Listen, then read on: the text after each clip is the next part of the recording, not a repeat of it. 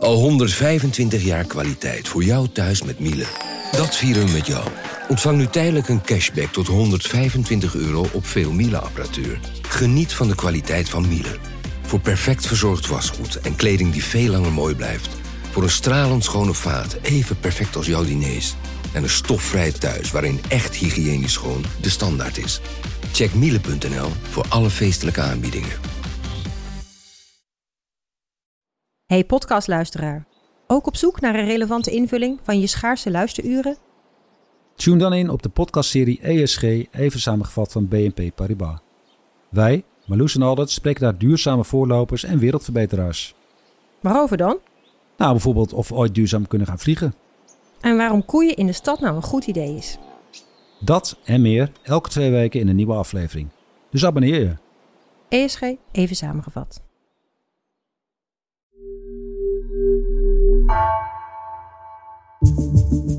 Vanuit het Tweede Kamergebouw in Den Haag, het verhaal van vandaag. Mijn naam is Floor Boon.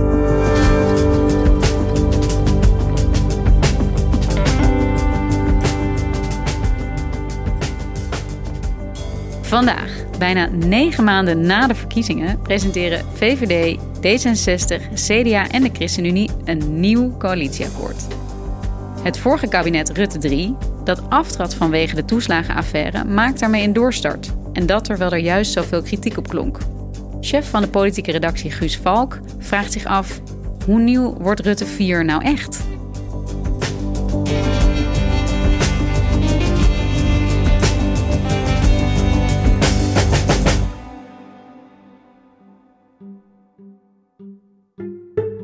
Guus, het is zover. We zijn uh, 273 dagen na de verkiezingen, bijna negen maanden. En vandaag krijgen we een nieuw coalitieakkoord te zien.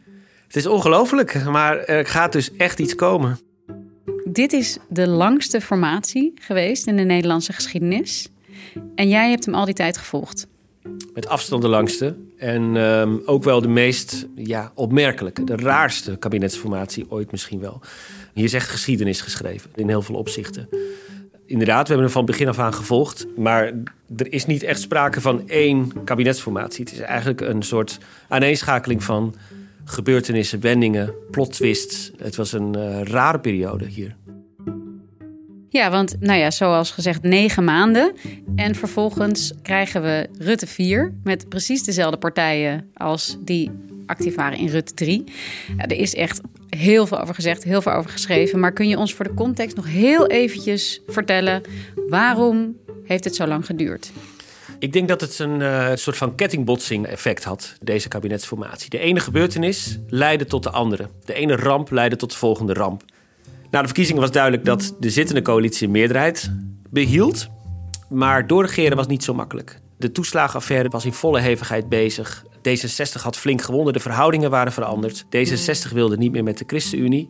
Duidelijk was dat het tijd was voor een nieuwe bestuurscultuur. Dat werd er gezegd. Ja, dat woord hebben we heel vaak gehoord. Ontzettend vaak. En onduidelijk is altijd gebleven wat daar nou precies mee bedoeld wordt. Maar er was op dat moment al sprake van een enorme vertrouwenscrisis tussen burger en overheid.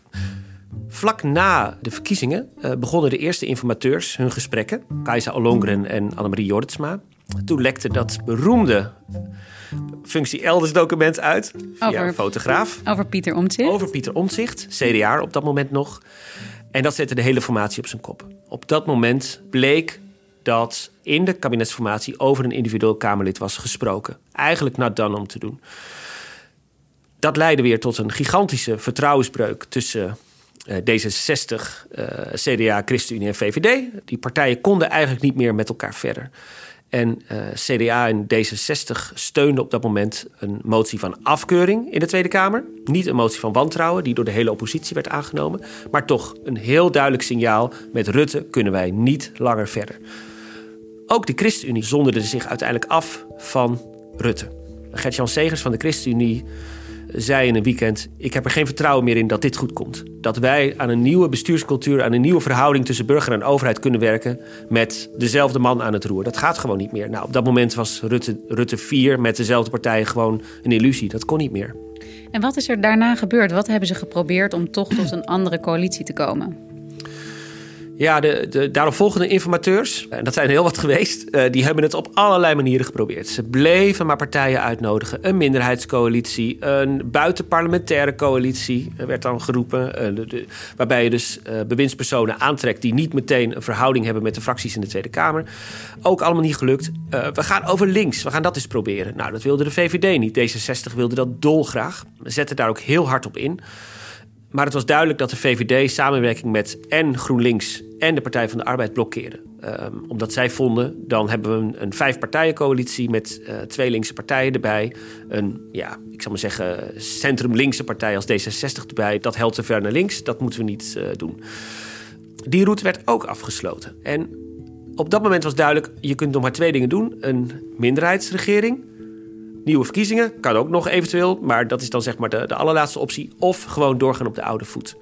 Toen is bij D66 ingedaald het besef als we nog iets willen met deze verkiezingsuitslag, met deze grote winst, ook voor Sigrid Kaag in maart, dan moeten we wel door met de huidige coalitie. En ook de ChristenUnie ging er uiteindelijk met heel veel pijn toch weer mee verder de afgelopen weken lekte er heel af en toe iets uit, mondjesmaat eigenlijk.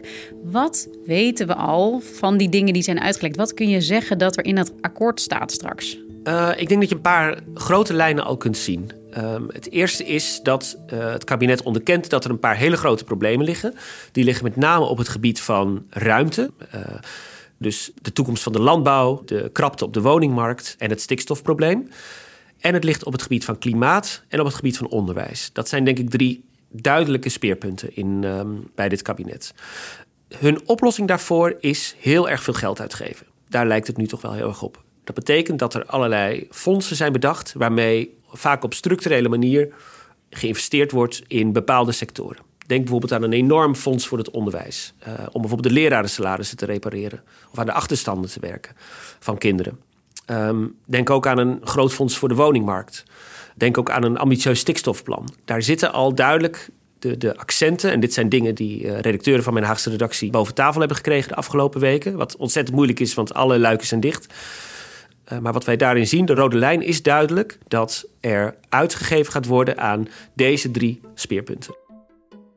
Ja, en wat jij zegt, geld uh, rolt. Is ook een soort smeermiddel. Daar kan iedereen zich in vinden. En de thema's die jij noemt, ja, dat zijn de dingen waar ze het er misschien over eens zijn. En waar uh, met al dat extra geld dus mooie oplossingen voor kunnen worden bedacht. Maar uiteindelijk is dit een coalitie, Rutte 4, met precies dezelfde partijen die we ook al in Rutte 3 hadden. Kun je dan eigenlijk wel op iets heel anders uitkomen? Ik vind het heel moeilijk om in te schatten wat er nou zo nieuw is aan Rutte 4. Um, je zult de komende dagen, ook bij het debat straks over het coalitieakkoord, dat later deze week zal zijn, zul je heel vaak horen de woorden frisse start, nieuw elan, alles wordt anders, nieuwe bestuurscultuur.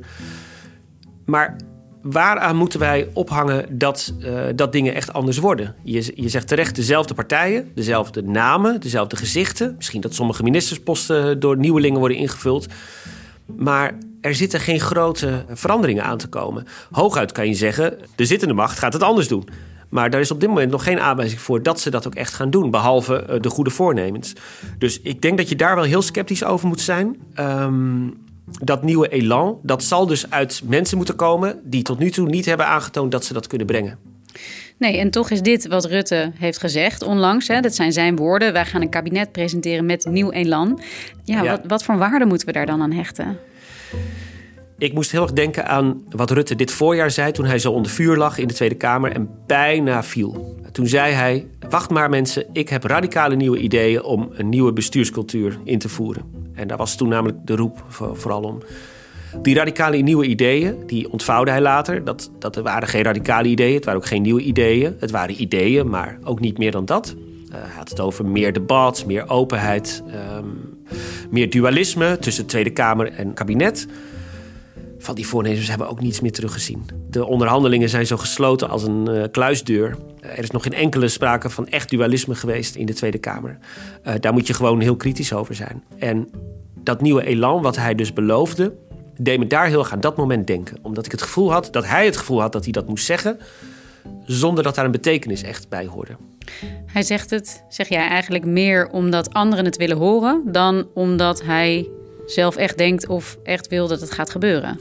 Ik denk dat Rutte altijd heel goed aanvoelt waar het publieke gemoed zich ongeveer bevindt. Hij voelt wel degelijk aan dat veel mensen sceptisch zullen zijn over het nieuwe kabinet. Dus zijn natuurlijke instinct zal zijn benadrukken dat het echt allemaal anders wordt. En even de burgers, die willen heel graag dat er een nieuw elan komt. Die willen graag vernieuwing, die willen graag vertrouwen. Uh, dat moet ook doorgecijpeld zijn naar alle onderhandelaars en alle politici die ook nu deel gaan uitmaken van het nieuwe kabinet. Trekken ze zich daar dan eigenlijk te weinig van aan? Ik vind het moeilijk om te zeggen. Uh, je hoort wel politici zeggen dat er wel degelijk plannen zullen komen om de kloof tussen burger en politiek bijvoorbeeld te verkleinen. Maar de context is wel dat meer dan de helft van de bevolking geen vertrouwen meer heeft. En wij hebben zelf, omdat we nieuwsgierig waren naar uh, deze vraag, hoe zit dat met het vertrouwen van burgers in de politiek, uh, hebben we dat in september laten onderzoeken door INO Research. En de conclusies daarvan vond ik best schrikbarend. Want het vertrouwen in politiek is over het algemeen redelijk stabiel in Nederland. Tijdens de coronacrisis werd het ietsje meer. Maar de afgelopen paar maanden, um, en dat voltrok zich met name in de zomer, is het vertrouwen gigantisch gedaald in politiek. En dat had ten eerste te maken met het vertrouwen in het kabinet, uh, in Rutte 3. Uit dat onderzoek bleek dat 52% van de kiezers ontevreden is over het kabinet. Dat is echt historisch laag. Maar wat mij opviel aan die cijfers was dat Rutte 3 als het ware het hele politiek-bestuurlijke systeem met zich meetrok in de val. Dus ook het vertrouwen in de Tweede Kamer, ook het vertrouwen in, in, in de rechterlijke macht, ook het uh, vertrouwen in ambtenaren. Alles daalde. En uh, als je nou kijkt naar wat is nou de kern, waar ligt het nou aan? Wat je, waar je dan toch steeds weer terugkomt, is uh, de manier waarop de overheid de toeslagenaffaire heeft aangepakt. Dat is echt een vertrouwensbreuk geweest eigenlijk. En um, ik vraag me soms af, want bij de verkiezingscampagne kwam het ook nauwelijks aan bod. Ik vraag me soms af of partijen hier in Den Haag, waar wij nu zitten, dit op te nemen, of die wel voldoende beseffen hoe fundamenteel deze breuk is geweest.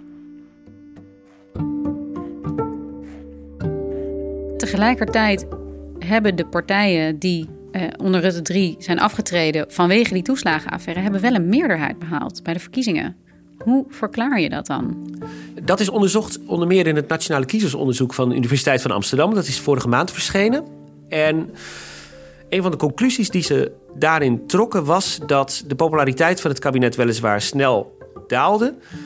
Maar dat die verkiezingen in maart eigenlijk nog net op het goede moment kwamen. Zo zou je het eigenlijk kunnen zien. Uh, ook zagen ze dat de populariteit van Mark Rutte, die zich op een of andere manier persoonlijk altijd onttrekt aan de malaise, ook nog heel veel goed deed. Maar er was een scherpe daling ingezet. Midden in die daling waren de verkiezingen en daarna is die daling doorgezet. Dus eigenlijk hebben ze nu te maken met een veel lager vertrouwen dan dat de kiezer ze gaf tijdens de verkiezingen. Ja, en onder dit slechte gesternte begint het. Um, het begint ook onder de gesternte, um, waarin duidelijk zal zijn dat er binnenkort drie parlementaire enquêtes zullen komen, die alle drie gaan over vertrouwen. Uh, vertrouwen tussen burger en overheid. Een enquête over de coronacrisis, een enquête over de toeslagenaffaire en een enquête over de gaswinning in Groningen. Waarbij Groningers het gevoel hebben dat ze falikant in de steek zijn gelaten door de overheid. Um, deze hele kabinetsperiode zal dus in het teken staan van vertrouwen. En ze beginnen al in de min. Dus het is een ongelooflijk moeilijke start die dit kabinet maakt. Uh, waarbij ik me ook echt afvraag: ja, maar hoe gaan ze dit dan repareren? Ik zie daar nog niet de aanwijzingen voor. Vanmiddag komt dus het akkoord. Wat zijn de volgende stappen? Wat gaat er straks gebeuren? De volgende stap is dat de Tweede Kamer over het eh, coalitieakkoord mag praten. Um, dat zal later in de week zijn. In dat debat zal naar alle waarschijnlijkheid Mark Rutte aangewezen worden als formateur. En dan mag hij zijn kabinet samen gaan stellen. Dat betekent dat ministers en staatssecretarisposten uh, ingevuld gaan worden. Hoe groot is de kans dat we daar ook nieuwe gezichten gaan zien? Alle partijen zullen met nieuwe gezichten komen, um, maar er zal ook een hoop continuïteit zijn. En je, wat je ook zult zien is dat zittende ministers andere posten gaan bekleden. Uh, denk bijvoorbeeld aan Wopke Hoekstra, die nu op financiën zit, maar iets anders zal gaan doen. Wat weten we nog niet. Dus het zal wel meevallen, denk ik, met die nieuwe gezichten. Uh, toch zullen ze ongetwijfeld benadrukken dat ze ook mensen van buiten zullen halen. Uh, en dat moet ook wel, want ze gaan met veel meer, veel meer mensen uiteindelijk in dat kabinet zitten. Maar uh, ik, ik, verwacht niet al te veel nieuwe gezichten, nee. Is het nog wel een aantrekkelijke baan eigenlijk, bewindspersoon in deze tijd? Nou ja, Ik weet niet of jij er zin in zou hebben, maar uh, ik, ik vraag me wel eens af of dat leuk is. Ja. Kijk, uh, je hebt te maken met een buitengewoon kritische kamer. Een uh, versnipperde kamer ook. Dat betekent dat, dat kamerdebatten soms tot midden in de nacht duren. Want er zijn 19 woordvoerders op elk terrein. Uh, dat duurt eindeloos. Uh, het is een buitengewoon gepolariseerd klimaat, uh, weet iedereen natuurlijk om zich heen. Met grote maatschappelijke spanningen, met veel bedreigingen, ernstige bedreigingen, waar ministers ook echt en staatssecretarissen echt ontzettend veel last van hebben. Dus het lijkt mij geen leuke tijd om nu bewindspersoon te zijn. Toen de partijleiders maandagavond naar buiten kwamen, toen duidelijk was dat er een akkoord was bereikt, uh, zag ik mensen die nog niet echt met heel groot enthousiasme spraken over wat ze hadden bereikt. Het was een beetje zuinigjes. En CDA-leider Bob Hoekstra die had het zelfs over een tankverlossing. Dat klinkt toch niet echt heel soepel. Nee, je zag ook wel aan die gezichten dat, dat ja, het, het, het zal ook de vermoeidheid zijn. Um, dit zijn echt slopende dagen voor onderhandelaars. Het is ontzettend zwaar om zoveel uren met elkaar te zitten en over zulke gedetailleerde onderwerpen te praten. Ik heb het gevoel dat ze dat, ze dat gevoel ook wel een beetje uitstraalden, ja. Heb jij dus nog een paar tips waar je op kunt letten de komende dagen? Wat zichtbaar zal worden in hoe dit nieuwe kabinet Rutte 4 eruit zal zien? Er zal denk ik in uh, persoonlijke, personele bezetting niet zo heel veel veranderen misschien, maar wel in uh, misschien de accenten die dit kabinet gaat leggen. En bij de afgelopen verkiezingen heeft D66 natuurlijk flink gewonnen. Het wordt heel interessant om te kijken waar D66 ook de accenten heeft weten te leggen, wat ze eigenlijk binnen hebben weten te halen. Ik denk dat je wel kunt zien dat de verhoudingen in Rutte 4 echt anders liggen dan in Rutte 3, met een veel sterker D66. En dat zul je zien in uh, de manier waarop over onderwerpen als onderwijs uh, en klimaat met name zal worden gepraat. Ik verwacht daar de grote accentverschillen. Dus, dus als je op zoek naar wil naar wat typeert nou straks Rutte 4, dan denk ik dat het goed is om naar die onderwerpen te kijken. We gaan het uh, meemaken en jullie gaan het heel erg volgen vanuit Den Haag. Dankjewel, Guus. Alsjeblieft. Luister vooral ook zaterdag naar Haagse Zaken, waarin er veel uitgebreider inhoudelijk zal worden ingegaan op wat er in dat nieuwe akkoord staat.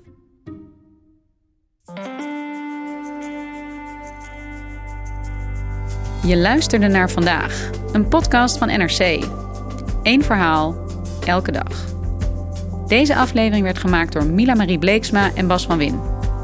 Dit was vandaag. Morgen weer.